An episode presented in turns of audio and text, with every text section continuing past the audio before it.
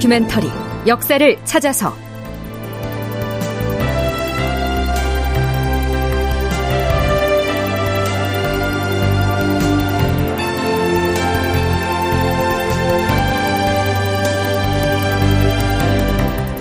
제 1141편. 모물룡은 압록강 건너기를 거부하고 극본 이상락 연출 황영선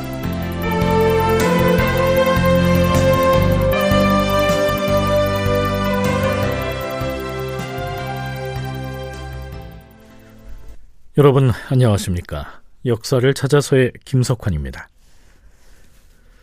모물룡이라고 하는 명나라의 장수가 압록강 하류의 해안 지역에다가 요동 난민들을 규합해서 군대를 결성해서 지휘하고 있었다.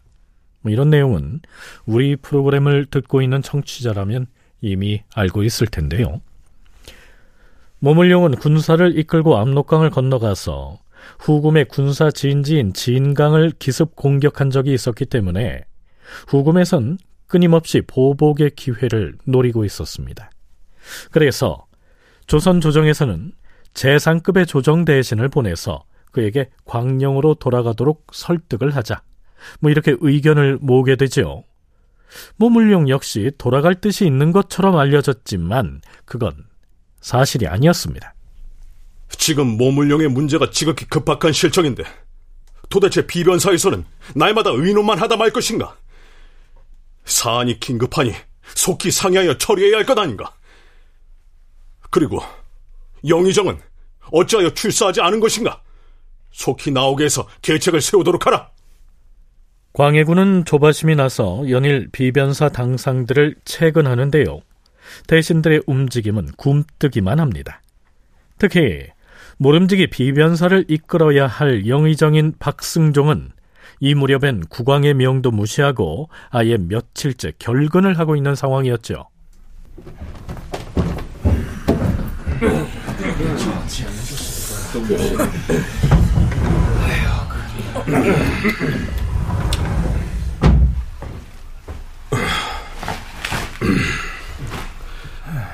다들 모였는가? 도사 모물령을 광령으로 보내도록 설득하는 문제는 이제 비변사에서는 아예 포기한 것인가? 전하, 신들이 비변사에서 수차 논의를 해 보았사옵니다. 하운데 도사 모물룡이 자진해서 명나라의 광령으로 돌아갈 생각이 없는 바에 조정에서 이품 이상의 재상을 보내서 설득을 해본들 그의 마음을 움직이기는 쉽지 않을 듯 하옵니다. 그러면 후금에서 모 도사에 대한 보복을 핑계로 군사를 몰고 우리나라로 쳐들어오기만을 손 놓고 기다리고 있어야겠는가? 주상 전하, 조정에서 재상을 보내는 것보다는 차라리 변방의 사정을 잘 아는 평안감사 박엽을 보내서 설득을 시도하는 편이 어떻게 싸웁니까? 박엽은 일찍이 모물룡 도사의 신임을 얻고 있는 것으로 알려졌사옵니다. 평안 감사를 보내더라도 뭔가 계책을 궁리해서 어떻게 설득하도록 지침을 내려주어야 할 것 아닌가?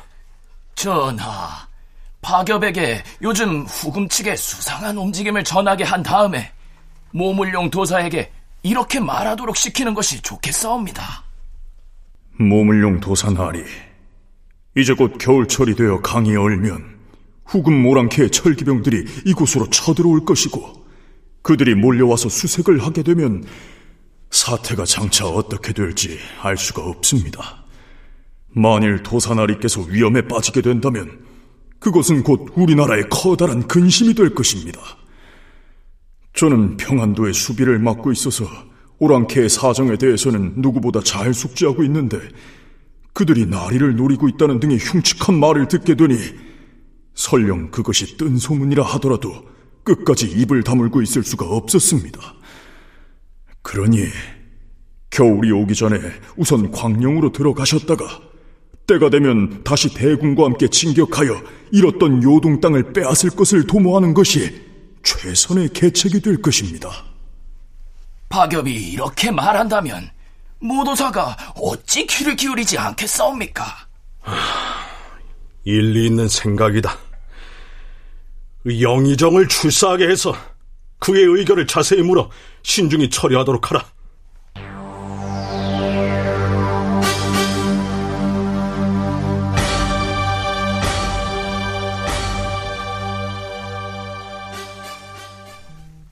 조정에서 모물룡을 본국으로 돌아가도록 설득하는 문제로 국왕과 비변사 사이에 손발이 맞질 않아서 시간만 끌고 있는 사이 모물룡이 머물고 있는 평안도 용천에서는 이미 그에 대한 설득 작업에 나선 관리가 있었습니다. 용천 부사인 이상길이었습니다. 물론 모물룡이 주로 용천에 머물고 있었기 때문에 관할 지역의 수령으로서 그가 나섰다고 봐야겠지만 이 외에도 특별히 그럴 만한 계기가 있었죠.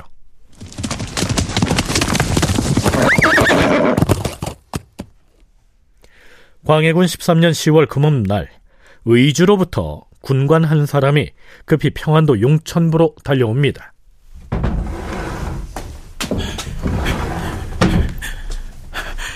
부선하리, 저는 의주에 파견 나와 있는 찬액서로부터 급히 장계를 전하라는 명을 받고서 이렇게 달려왔습니다.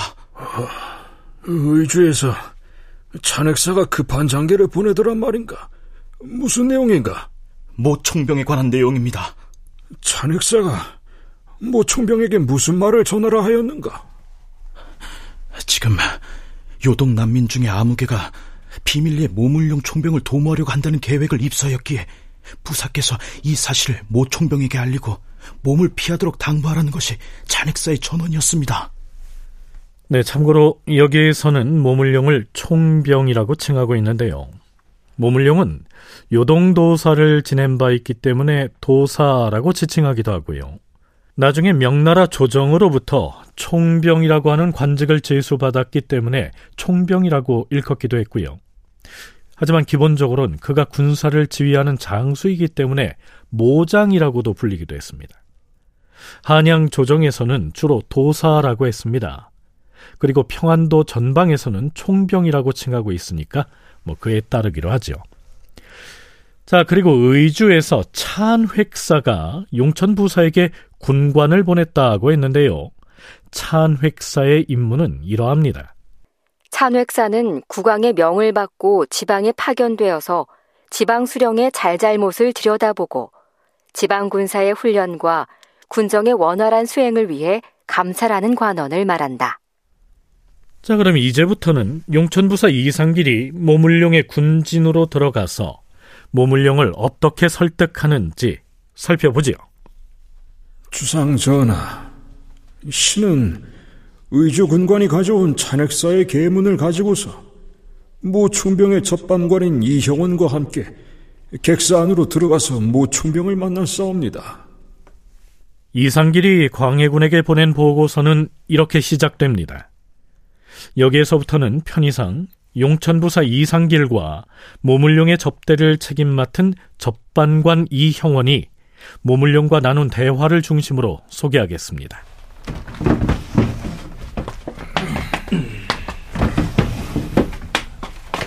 어서 오시오.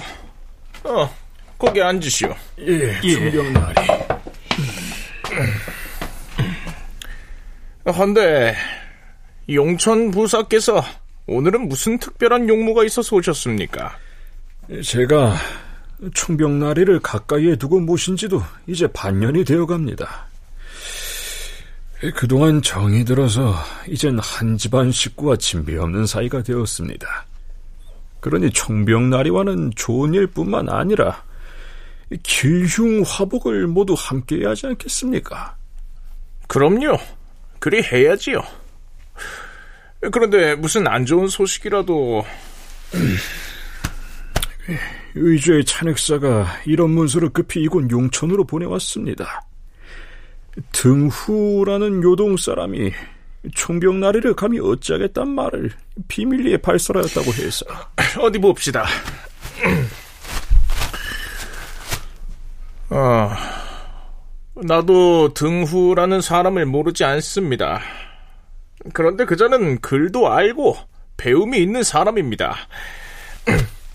설마 이런 말을 할 사람은 아닙니다. 등후는 이곳 용천에도 자주 드나드는 사람이니 혹 의주에 가서 그런 말을 하지 않았는지 총병나리가 불러서 자세히 물어보십시오. 의주에서 우리 찬핵사가 올린 보고이니 빈말은 아닐 것입니다. 등후가 물론 소인배이기는 하지만 요동 난민들 가운데는 이보다 더 흉엄한 자들도 있습니다. 나는 그가 했다는 이 말을 믿지 않습니다. 그리고 나는 이미 몸을 나라에 바치고 생사 존망을 하늘에 맡겼습니다. 그러니 성공하면 천하의 다행이고 성공하지 못하면 천하의 불행이 될 것입니다. 호구 모랑캐를 피해서 피란 나온 요민들이라고는 하지만 그들의 말을 모두 믿어서는 아니 됩니다. 내가 만약 제 한 몸만을 보존하자고 하였다면 어떻게 지금까지 여기에 머물러 있으면서 요민들과 함께 일을 하였겠습니까? 그러나 이곳 용천은 총병나리께는 매우 위험한 지역입니다. 요동 난민들 중 일부가 얼마 전에도 나를 포박해서 후구 모랑캐에게 보내겠다는 말까지 했습니다. 하지만 나의 일편 단심은 하늘의 밝은 태양과 같습니다. 내가 여기에 오래 머물다 보니 귀국 조선의 충순한 뜻을 모두 알게 되었습니다. 한 배를 타고 함께 풍파를 겪어야 할 의리가 있는데 비록 근거 없는 말이 떠돈다고 하더라도 감히 의혹을 가질 수 있겠습니까? 모물룡의 대답이 이런 식이었으니 용천부사 이상길은 그에게 조선을 떠나서 광령으로 들어가라는 말은 꺼내볼 엄두도 낼 수가 없었지요. 자, 이번엔 함께 자리했던 접반관 이형원이 나섭니다. 총병나리, 이곳 용천은 지난번 총병나리께서 군사를 이끌고 강을 건너가 공격을 감행했던 진관과는 지리적으로 아주 가깝습니다. 후구 모랑캐는 공공연하게 진강에서 당했던 일을 거론하며 복수를 하겠다고 큰 소리를 쳐왔습니다. 게다가 이제 얼마 있지 않으면 압록강 물도 꽁꽁 얼어붙을 것입니다. 만일 후금군이 철기병을 이끌고 얼어붙은 강물을 건너오면 이 고을에는 의지할 만한 성이 없습니다. 그러니 광령성으로 돌아갈 수가 없다면 당분간 이곳 용천을 떠나서 이곳에서 멀지 않은 철산으로 옮겨가면 어떻겠습니까? 그곳에는 창사산성이 있어서 적의 공격을 방어하기가 비교적 용이합니다. 바라건대 총병나리께서는 잠깐 동안 철산으로 옮겨가셨다가 그러나 접반관 이형원의 이런 제안마저도 모물룡에겐 통하지 않습니다. 아, 아니요. 나는 이곳 용천에 남아 있을 것입니다. 나는 진군할 수는 있지만 퇴군할 수는 없습니다. 이곳에 있으면서 만약 의주에서 급한 일이 생겼다는 소식을 듣게 되면 마땅히 내가 군사를 거느리고 달려갈 것입니다. 중국과 조선은 본래 한 집안인데 호금 오랑캐가 의주로 쳐들어온다면 내가 어찌 아무 상관없다고 여기면서 구원하지 않을 수가 있겠습니까? 조선에서는 그의 존재 자체가 후금군의 공격을 유발하는 화근이라고 여기고 있는데요. 모물룡은 후금의 공격으로부터 조선을 지켜내기 위해서 오히려 자신이 버티고 있어야 한다고 이렇게 우기는 형국이니 이상길이나 이형원으로선 난감한 상황이 아닐 수 없었지요. 자, 자! 내가 용천 부사와 접반관 두 분과 긴히 나눌 얘기가 있으니 너희들은 모두 나가 있거라! 예! 예.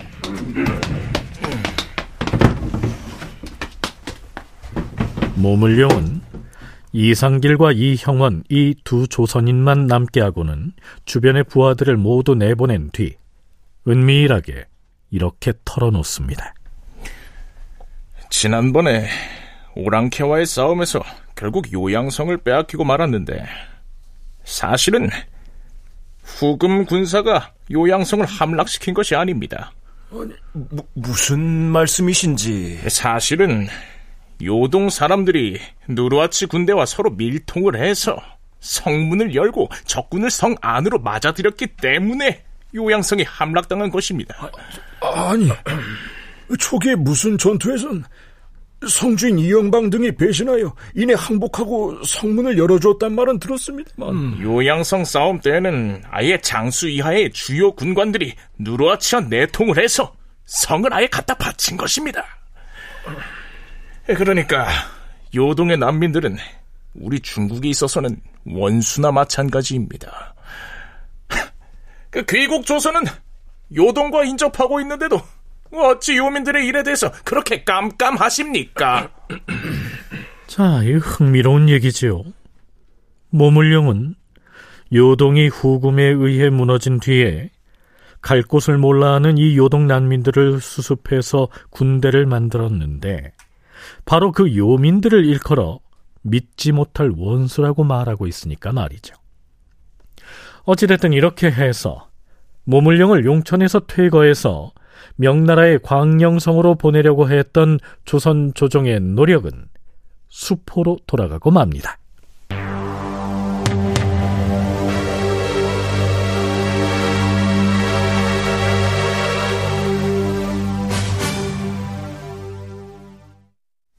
그런데 문제는 국왕인 광해군은 모물룡 때문에 곧 큰 사달이 날 것이라고 여기고 있는 반면 비변사 대신들은 그나마 모물룡의 군대가 평안도 용천 땅에 남아 있는 것을 큰 다행으로 생각했다는 것입니다.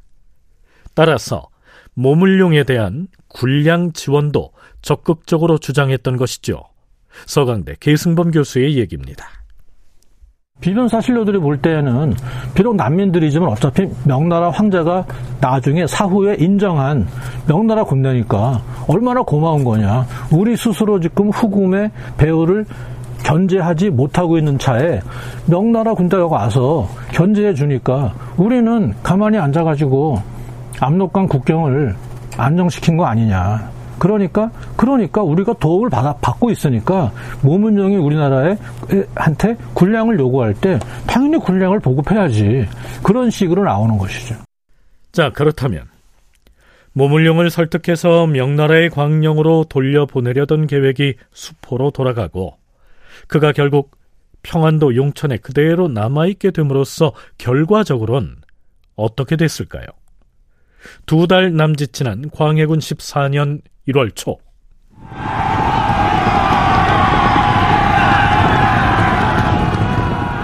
드디어 후금의 철기병들이 꽁꽁 언 압록강을 건너 조선 땅으로 진격해옵니다. 모물룡을 잡으러 온 것이죠. 이 내용은 나중에 짚어보겠습니다.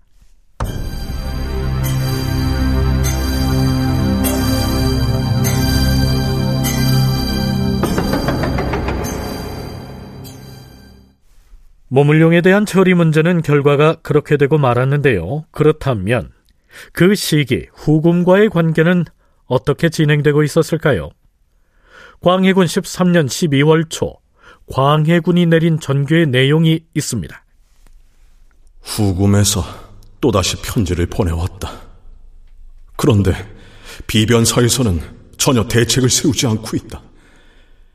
영의정은 나오지도 않을 뿐 아니라 만나서 의논하려 하여도 굳이 거절하면서 따르지 않고 좌상과 우상도 무사한 일에 빠져 해이되어 있다. 후금에게 답장을 해야 하는가 말아야 하는가 이제 광해군은 조정 신료들로부터 서서히 고립되는 처지로 내몰립니다. 다큐멘터리 역사를 찾아서 다음 시간에 계속하겠습니다.